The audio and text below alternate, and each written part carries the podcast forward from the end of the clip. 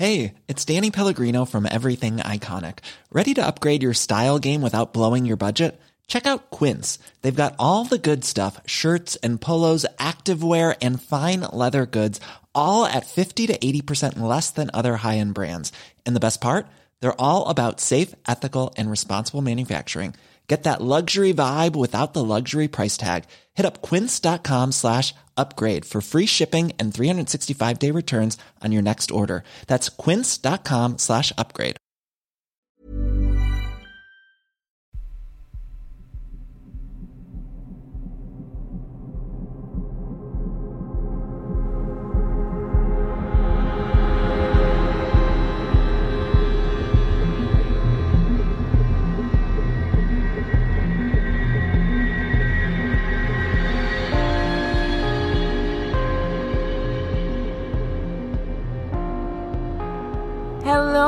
And welcome to mini episode 60 of Real Life Ghost Stories. How you do? Before we start today's stories, I just want to let you know that the last story in today's episode is from the 25th of May 2020, but also a massive, huge thank you to everybody who has ordered pin badges. I mean, the post office aren't thanking you because they have been sick of the sight of me this week, but thank you to everybody who ordered. It's just been a dream. I mean, it's been a busy dream, but it's been a dream. If you are still waiting to order, there are very few pins left. So we'll get them restocked eventually, but just so you know, thank you to everybody. Everybody's pins have been posted away, so they're all winging their way to you in different various parts of the world. So thank you. And are you ready for some spooky stories today? Nope, never ready. I think we've got five, but I don't actually remember. and story number one comes from Katie. This is an email that I wrote to my boyfriend Andy on Monday, February the 11th, 2019 at 10:18 a.m. He has since moved in with me, and I haven't experienced anything paranormal since, except that he and I both sometimes smell phantom smoke. Hey. Okay, so last night sucked, and I experienced something last week too, and I just need to tell you about everything. First of all, last week, I don't remember what day it was, I was really anxious one night, and I kept thinking that I smelled smoke, and I was rushing around the house, sniffing everything and checking all the burners on the stove.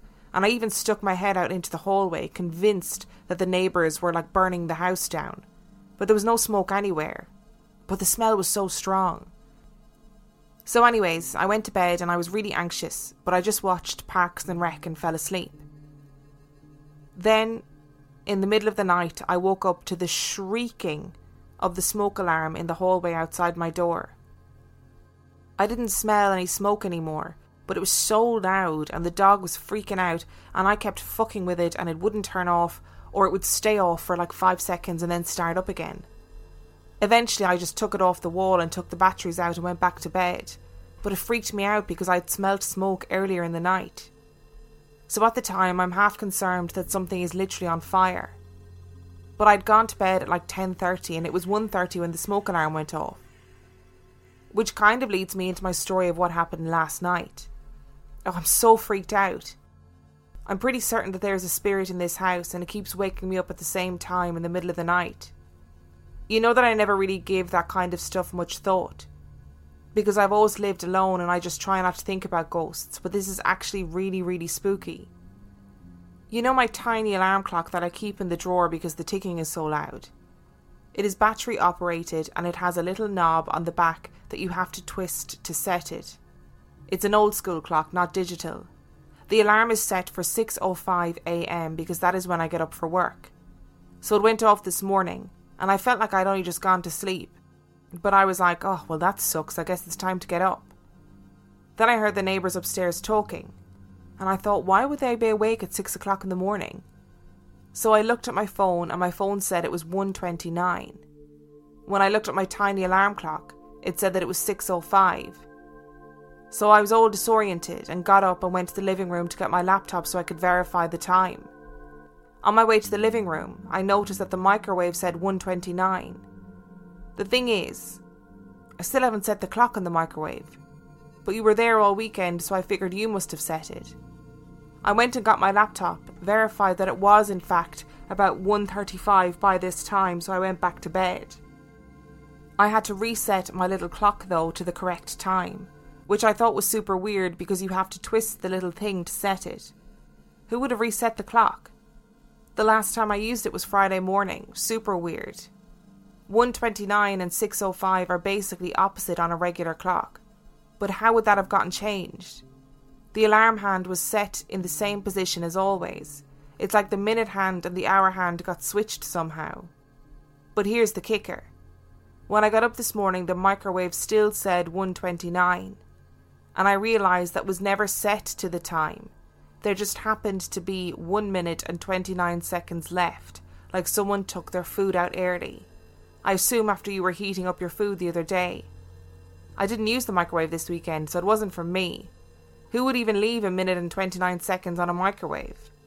I hope you can clarify that for me. How much of a coincidence is that? My alarm clock has to be manually set and is battery operated, went off and woke me up at 1:29 a.m. And then the microwave in the kitchen says 129. It's spooky and it's weird and I think something keeps waking me up and I don't know why. Did something happen in the house at 129? Is something going to happen to me at 1:29 someday? I'm freaked out. Let me know what you think. Keep in mind that even if the smoke alarm and microwave are coincidences, the alarm clock thing is really weird. How could it have gotten reset? Katie, I'm, I'm really sorry, but I have to say, I am one of those people that would stop the microwave with one minute, 29 seconds left on it. I'm also one of those people who would stop the microwave at one minute, 29 seconds. It's. We live in a, a chaotic household. It's wild. there are no rules.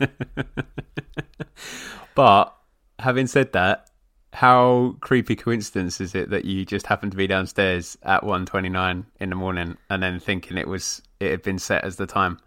Isn't there a whole thing about synchronicities in life? As in, synchronicities meaning something, not just being bizarre coincidences, because a coincidence is one thing.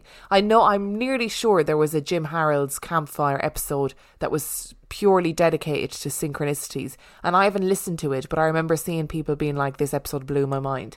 We assume that an other, an other worldly person, like a ghost or a spirit, will communicate with us in a way that we expect, like banging and knocking and maybe a ghostly noise or a visitor in the middle of the night. But maybe they don't. Maybe synchronicities and weird things like the times matching up are another way to communicate. My question is though, did something change the time on a clock so that the alarm went off? Potentially, yeah. I mean, it's that is very annoying behavior. That's attention seeking behaviour, isn't it? Yes, it is, and also very annoying behavior. Yeah. So I am a bit. I feel sorry for you that you got woken up earlier than you needed, needed to. Second story in a while as well that we've had fire alarm ghosts. Yeah. Mm, that's becoming a, a. I mean, twice does not mean it's becoming a thing, but it is the second story in, in recent times that we've had fire alarms. Maybe on the site of that house, hundred years beforehand. it- 129 years. 129 years beforehand, it burnt down at 1:29 in the morning. Imagine if she found out that was actually true. That would be crazy. That would be crazy. And your kind of mad ramblings and jumping to conclusions was actually the most logical explanation the whole I time. don't think it was 129 years ago though. I feel like that's I feel like that's a step too far. That wasn't where I was going with it. Oh, sorry, that's the step too Yeah. far in all of this. That's okay, okay. And Yeah. I and I would like to commend you as well on your well written email to your boyfriend. Like people need to have a look at the text messages that we send each other because well, actually, I'd rather they didn't because they're just they're just nonsense, just absolute nonsense most of the time. And story number two comes from Haley. For as long as I can remember, I've had extremely odd happenings. When I was a toddler, I spent a lot of time at my grandfather's house. My father lived there, and my mother would have me opposite weekends. I had my own room in the house, and it was a Barbie dream room. Swarovski crystal figurines and teddy bears galore. I felt safe there. But when the lights turned off at night, it was a different story. I was always scared shitless with no lighting. I heard movement in the night and just closed my eyes as hard as I could and fell back asleep. But as the light came back and I was able to go back outside, I set out to the swings in the yard. I would stay out there for hours, playing by myself, so it seemed. But when I would walk back inside, my grandfather and dad would always ask me who I was talking to. I would tell them that the older lady that lived in the yard next to us. They downplayed it. and I had no idea that the lady had died years before. This house always gave me an incredibly dark feeling. I hated this house. I felt like I was always being watched and something dark was looming, something bad was about to happen. As a teenager, I visited very little, just to see my dad and my grandfather every so often. They both had an alcohol addiction. When I was 17, my dad hung himself from the tree right outside my old bedroom window at my grandfather's house. I went there after the fact to visit my grandfather and collect my dad's belongings and check up on him. It was extremely unsettling. It felt like this was coming my entire childhood. It was like an impending doom I could never put my finger on. My mother told me as a child I would sleepwalk in this house, but I wasn't walking. I would be ballroom dancing with someone that wasn't there. It freaked her out so much that she made one of her friends come over just to witness it. He refused to come back to the house after that. Obviously, I have no recollection of it.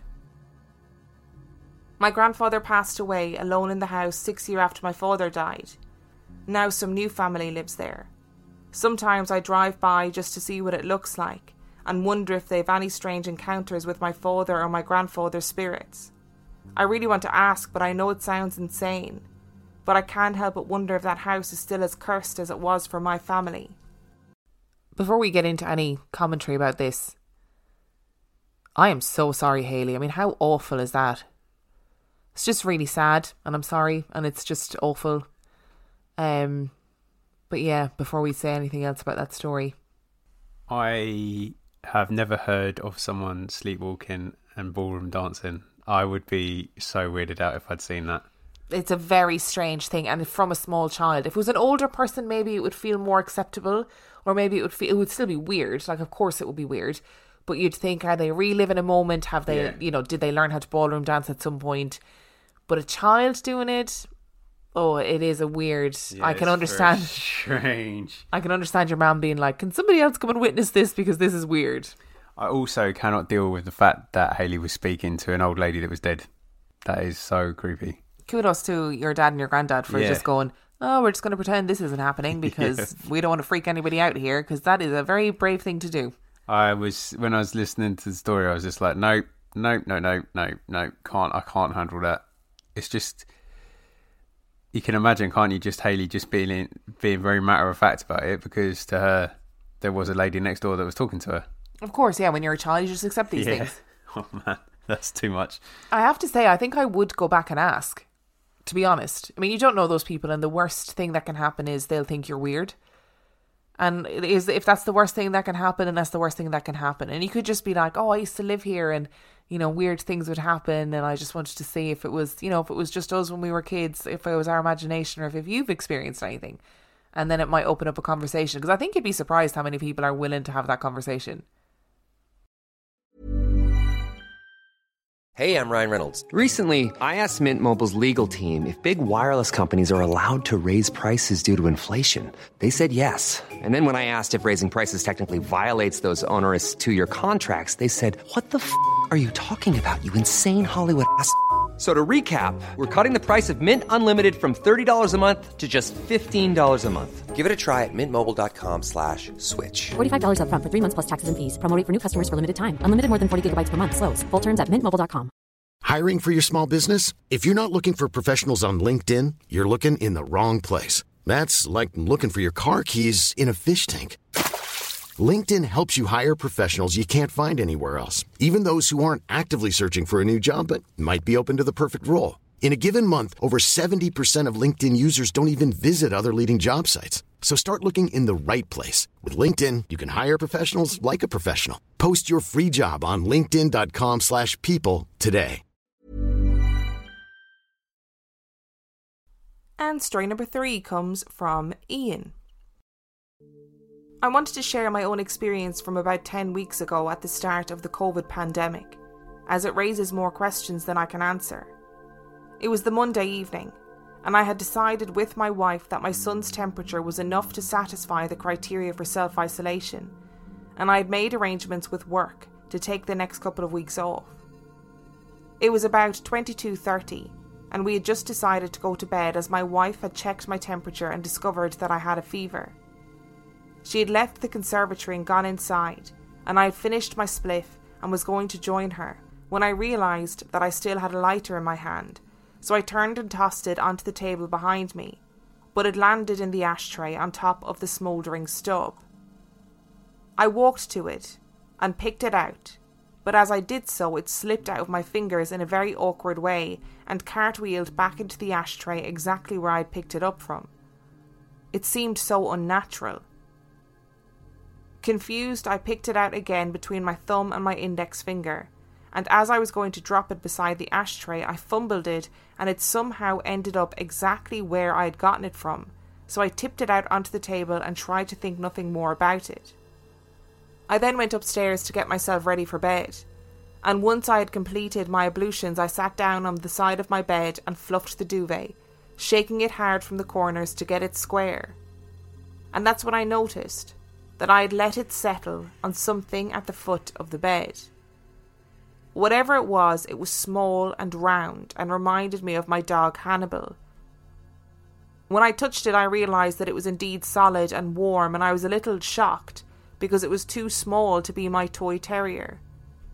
As I drew the cover back off it, I discovered that there was nothing there. I immediately convinced myself that I was imagining things due to my fever, but I still felt a little guilty for disturbing whatever it was, and promptly threw the duvet back to the bottom of the bed. And I shit you not, it landed back on the solid object that I had previously revealed to be absent. This in itself was baffling to me, but what happened next blew my mind. I immediately became aware of the temperature of the air against my skin, and the temperature had dropped so fast and so much that it felt like the air in the room stopped moving altogether and that was when I noticed it. I have never felt anything like this before, and the only way I can describe it is the feeling that there is another intellect or life force present but completely unseen. As if you had just watched another person sit down in front of you and put a screen between you so that you could no longer see them, but you're totally aware that they're still there. And I don't know how long I sat there confused and worried as it was such an alien feeling, but I somehow knew that it was malevolent. The only thing I could think to do was call out loud that this was my house, and who or whatever it was no longer had any type of claim to it. And as I finished my sentence, I could feel it recoil back to wherever it had come from. I felt the warmth of the air on my skin, and at that moment, a lighter dropped from above onto the bed directly in my line of sight. For me, this was the moment that I imagined the experience had ended. And thoughts like, if that was all in my feverish mind, how did I know subconsciously when the lighter that I must have tossed up onto the lampshade hanging from the ceiling when I fluffed the duvet was going to topple down onto the bed? But my wife saved me from overthinking it by suggesting that if the preceding experience was a fabrication of my brain, why couldn't I have imagined the lighter falling at the moment the entity withdrew as well? And why couldn't it have been there the whole time? I appreciate Ian for his logical and rational thinking around this situation because I'm envious of the fact that someone can have that rationality and logical thinking in these situations because I don't and if you know uh, there was a, a, a ghost creature under my duvet, that would probably be the end of the duvet in the house. As I set fire to it all. The thing is, right, and in in his the opening of Ian's email, he did say that he was like a skeptic, a skeptic, but like a curious skeptic. Do you know what I mean? That he he liked ghost stories, but also was very aware that most of them can be debunked. Like you say, he takes the logical approach if it had just been a case where he had misplaced the lighter and flicked it up onto the lampshade, which is very, very improbable. I know that that like you're looking for the rational explanation. That doesn't explain the feeling that went with it. That feeling of, oh dear God, something is here that is not good. That's the bit about this story that I think is really strange. And this is me trying to compete with Ian's rationality because I don't have any, but I feel like I need to be rational in this situation there is an element to having a higher temperature that can cause you to hallucinate. So I also get that as well. But for me, there's something under your duvet, like it's there, and then when you drop, put it back down again, it retakes the form. Like, what is that? Is it a ghost dog? Is it a ghost cat? Do you not think the lighter is the weirder part of this story? Because I do. As in the lighter from the beginning, where it kept landing in the same place, which could be like a weird one in a million coincidence, but then the lighter being the end of the story too. It's like the lighter was the precursor, the lighter was like a warning to say something's happening. I don't know, I just find the whole thing very strange. I feel like I would look to rationalise any kind of activity that might be poltergeist because otherwise it's accepting it's a poltergeist and that would scare me. So the poltergeist would actually have to launch something at my face, I think, for me to go, oh, that must be a poltergeist, because otherwise I'd just believe it was a poltergeist, but convince myself that it was something else. So the light, I'm not hung up on the lighter, I'm hung up with the thing in the bed because I want to know what the thing in the bed was. What is the thing in the bed? The lighter might have been on the lampshade, but what is the thing in the bed? Uh, I'm going to say the thing in the bed is a ghost dog because that makes it sound way nicer, right? And definitely not a sinister. What about a ghost polecat? much more in, improbable. Well, is it more improbable it? if we're talking about Yeah. ghosts? I don't know. I don't know how much more improbable it might be. It was a, definitely a cool story, and I was going, whoa. That's a that's such a Dan story. Dan loves stories like that where there's like just weird events that seem to be so mundane but are also so inexplicable. That's such a Dan story. And story number four comes from Brandy. When I was 14 years old, my mother, four sisters, and I moved into a three bedroom ranch style house on a quiet little corner in an Ohio subdivision. This house was perfect for us. Plenty of space for us to run in the yard and a massive living room for our movie nights. Things were looking up for my family. My youngest sister had fallen ill with cancer, and we were in a bad place. The first night we stayed in the house, my youngest sister B slept in my mom's bed with her. She woke my mom up screaming about a man in the hallway. My mother's room was at the very end of the hall, and if you opened her door, you could see straight to the other side of the house.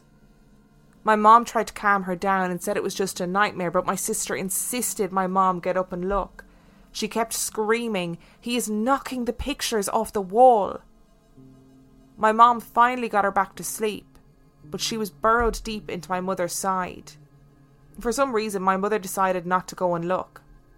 When she got up the next morning, my mom walked into the hallway and noticed the picture of all of us children before B was born was laying on the floor, the nails still in the wall undisturbed. She thought it was strange, but just chalked it up to an overactive imagination. As time went on, we noticed little movements of things in the house, like keys being misplaced, remotes just disappearing and then showing back up in the most obvious of places. But there were six of us in the house, so we didn't think much of it. A few months into our new home, we started hearing footsteps in the kitchen across the ceramic tile floor, but we just chose not to pay it any mind. Then things started to escalate. My mother was in the shower one day while we were all off to school and when we got home, we noticed that she was visibly upset. I asked her what was wrong, and she pulled me and my eldest sister into her room and told us that while she was showering, the curtain came at her with such force that she thought somebody had broken in and tried to punch her through the curtain. She scrambled out of the shower and waited on the couch until we had gotten home so she could finish washing her hair in the sink. My mom is very logical when it comes to paranormal things but this house was too strange to ignore. We started noticing things pick up from there. I was sitting in the living room watching TV when my family was outside, and a glass topper to our tube aquarium flew across the kitchen and shattered on the floor about eight feet away from where the aquarium sat. Obviously, I got up to investigate, but no one was around. I went outside and everyone was in the garage. I told my mom, and she quickly went inside to clean it up but told me not to mention it to my sisters. My mom ended up moving out of her room and into the dining room next to the kitchen. She made it into a bedroom for herself, and then she moved my sister Mo in her old room because it made her feel anxious being in there. Soon after my sister moved into the room, things got more interesting. Her TV would turn off and on at all hours of the night. We checked to see if there was a sleep timer automatically set for the TV, but there wasn't. We ended up unplugging it and not even using it, but that didn't stop it from turning on while we were all having dinner one night. Mo had a best friend who would practically never leave her side, but after being at the house a couple of nights, she started going back to her grandmother's home down the road as soon as the sun would go down. She said the house scared her and made her uncomfortable. She agreed to stay the night once and made my sister leave her lamp on. They set up two trifold boards, like for school projects, and put a light sheet over it so it wasn't too bright. When they woke up in the morning, my sister's friend told Mo she didn't appreciate her turning off the light last night, but Mo told her she didn't touch it, and the boards and the sheet were undisturbed, and the switch was still in the on position. It never did this before, and she tested the light to make sure it still worked, thinking maybe the bulb had burned out. But it was still working. I would wake up at the same time every night for weeks at a time. I had a stereo that I would keep on while I slept and it played the same song every time I woke up. I'm not sure if it had anything to do with the ghost, but it was still strange. We had so many encounters with the paranormal entity that even the neighbours were wary of being in our house at night. I spoke to my pastor and his wife about the paranormal experiences we were having, and they told me that spirits are very much real and that we needed to be careful. When we finally moved out of this house, we were gathering the last of our belongings, and my sister was climbing in a window we had to wedge the door closed due to our landlords coming and going without our knowledge. She felt something grab her. Not just a little touch, like something actually grabbed her. She was so freaked out she jumped out the window into the hedges in a panic, sobbing. We never went back in after that. Soon after we moved out, a family moved in and shared some strange things that had happened to them. We never told them what we had experienced too afraid to be thought of as crazy or delusional. I won't speak on their accounts because it is not my story to tell, but something about that house was very sinister. The shower curtain incident is very disturbing to me. I am very grateful that we were in a house that has a glass door and not a shower curtain. Um, Not the house doesn't have a glass door. The shower has a glass door. Although the house does kind of have a glass. I don't. Oh, you're going off track. You're going anyway, off track. Rein it back in. We don't have a shower curtain basically, but, and I'm glad because there is something quite disturbing about the shower curtain because it it makes you, the space that you're in quite tight and you're quite unseen. And if you've ever seen Psycho, you've got that image going in your head as well. It's one of the most disturbing descriptions of an encounter that we've had in, in a long time. I think I it's it's just so violent. Mm. It just feels so violent. And it feels like, so in the Enfield poltergeist, I think there was a really famous moment where Janet claimed the curtains wrapped themselves around her neck, and she was found with the curtains wrapped around her neck. So, like, there have been, you know, situations before where people have had experiences like that, and I just I can just see her mom just sitting in the sitting room waiting for them to come home because you'd be like you'd you'd be so terrified if that happened to you. And the thing is, if it had connected, and she just slipped and hit her head and died, they just just would have been falling over in the shower, wouldn't it? So you wouldn't like be none the wiser. It's like yeah, terrifying. nobody's going to come in and go, did she fall or was it a ghost? I would. Dan would, but this is why he's not a, an inspector yet. Um, but there's so much activity in this house, just lots of attention seeking, but also, like you said, quite violent with the shower and the grabbing. That's You're very violent action. through the window. That's yeah. so frightening. It's very, very aggressive energy. Um, I'm still intrigued as to how the light got turned off when it was still on as well. That's quite dealing with energy fields and stuff, isn't it? It is, but I would always, I, I don't know. I think the skeptical part of me would be like, I would just convince myself it was an electrical fault or whatever, and then I just but but any of the physical stuff like being grabbed or or the shower curtain would traumatize me. And the tube flying across the room. It would also. I'd be I'd be like, oh, it must have been the wind. Because I'd just try and convince myself that it was that it wasn't anything scary, and I'd be sobbing in the corner. yeah, you would, you would. and story number five comes from Belinda. My granny died in December of 2016. I loved her so much, and we had a bond that she didn't have with her other grandchildren. We just clicked, and we were best mates from day dot. I was a sick kid as I have a genetic disorder, so a large part of my childhood was spent in hospital or going to outpatient clinics. She would come to my hospital appointments, hold my hand going into surgery, and keep me calm during eye procedures, make being tube fed feel okay, and always make sure I got to see the bear mural in the children's hospital that I was always in. I loved that bear mural, and I was heartbroken when the hospital was moved to a new state of the art building across the city. Granny was a very artistic person, and she embroidered me an exact copy of the mural for my own wall. When I wasn't with her, I sometimes got really upset. My dad isn't a very good father. My mum fell into a depression after my youngest brother passed away and was often vacant, though she did try her best. My granny was the one stable person for me, as I had no other living grandparents. She told me to look for the birds, especially magpies and willy wagtails, which were her favourite, and to tell them what I wanted to say to her, and they would send the message along. She'd pretend they'd come and told her what I'd said to them. I was only six or seven, so I believed in it like other kids believe in fairies. As she got older, she got dementia, and she was still the funniest, cleverest person I knew, but she was getting lost in the fog. She always knew who I was, even when she forgot her own children. I always managed to find the granny I knew in there, if only in fleeting moments. She still loved to feed the magpies and watch the many birds that would come to her garden right up until the day she died. I hoped so badly that she would live long enough to come to my wedding, but she missed out on it by six months and I was devastated. I had a little photo of her attached to my bouquet so she would be with me. As I walked down the aisle, I looked to the fence behind the groomsmen. We got married outdoors, and I saw a willy wagtail perched there, wiggling away happily.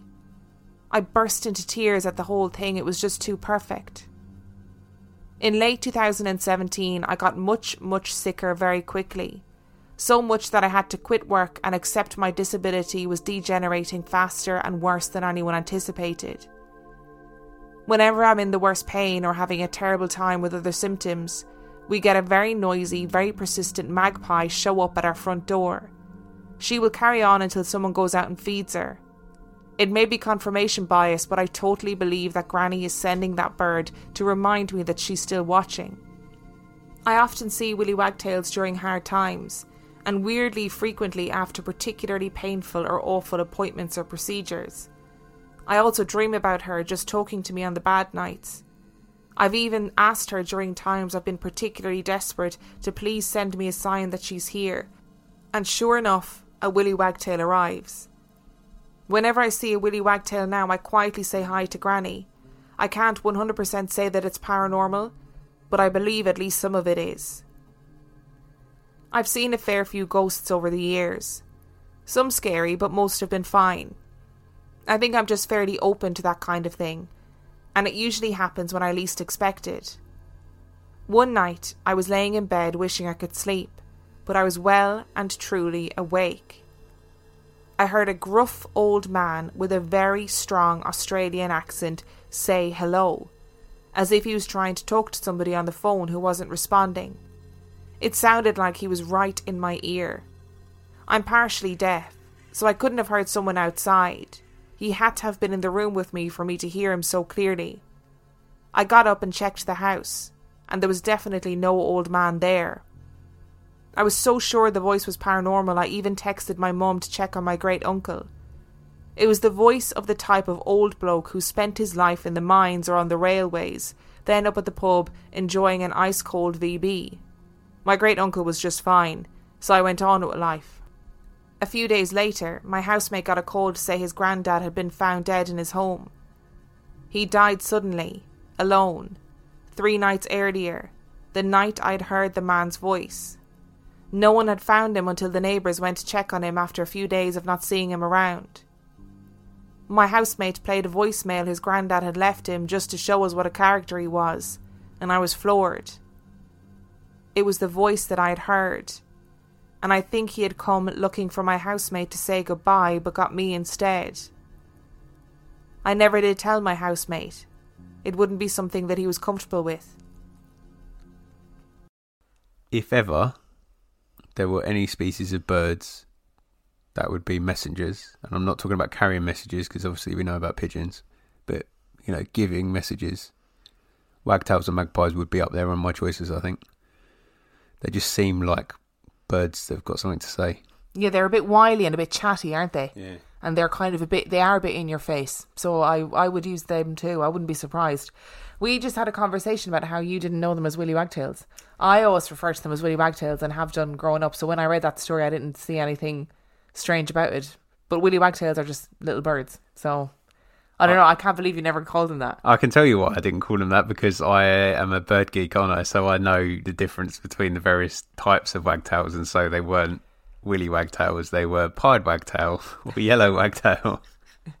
You're just a big bird nerd. That's what it is. Yes, I love stories like this. I just, I think whatever your belief system is, whether you believe in it or not, if it brings you comfort, that's what's really important. And I think it's really lovely to think that it can bring you comfort. I think there's a lot of value to these kind of things about animals appearing when you need to see them, but when they appear, like every time you need to see them, like in Belinda's story, that's pretty incredible. I think literally at every moment. So at the wedding, when she's feeling, when she's having struggling with her illness, they're all over the place. Imagine that one magpie that talks to them until they until it gets fed. I, I resonate with that magpie. I can I can feel that magpie's energy. I love it. I just think it, it like it's just such a beautiful story. And I'm sure there's loads of people listening that will find comfort in it or that will, you know, see a reflection of their own story in it. And I just think if it brings you happiness and brings you peace and makes you feel like your grandmother is still there, then that's then if that's what you need, that's what you need. On the second part of the story, I don't know what you would say to your housemate. Like when you were reading it, I was just thinking to myself, I don't, I don't know what I'd say. How do you, conf- like, how do you say, yeah, actually, I think he came to see me, or not came to see me, but I think he came to see you and couldn't find you. Like, Yeah. because when I when I first read that story, I was like, oh god, because I wouldn't tell them either. I just wouldn't have said anything. I think I just would have accepted that it was something that happened and then moved on. Because I, you also don't know how people are going to deal with that. yeah, absolutely. Whereas if it was you, I'd tell you because I know how you would deal with it. You'd freak out, but you'd still, you wouldn't be like upset about it in that kind of way. But I, you know, other people, you just don't know how they're going to deal with it. And story number six comes from Scott. On a Sunday in 1986, my mum, dad, older brother, and I settled down to a steak dinner in our little council house. I was 11 at the time. I finished eating before everyone else and went into the living room to read, play, draw, or something. The TV was on in the background, and a news report started saying Hampton Court Palace in London was on fire.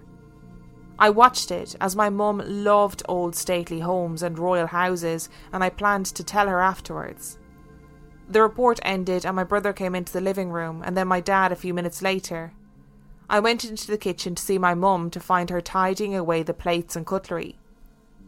It said on the news that Hampton Court Palace was on fire, I said. My mum ignored me, which was really unlike her. It doesn't look good. There are fire engines there now, but they can't control it, I said, trying to summarise the report. Again, Mum ignored me and went on cleaning and tidying as though I wasn't there. It annoyed me, and I left. The next morning, my mum woke me up and I went downstairs with her to have breakfast.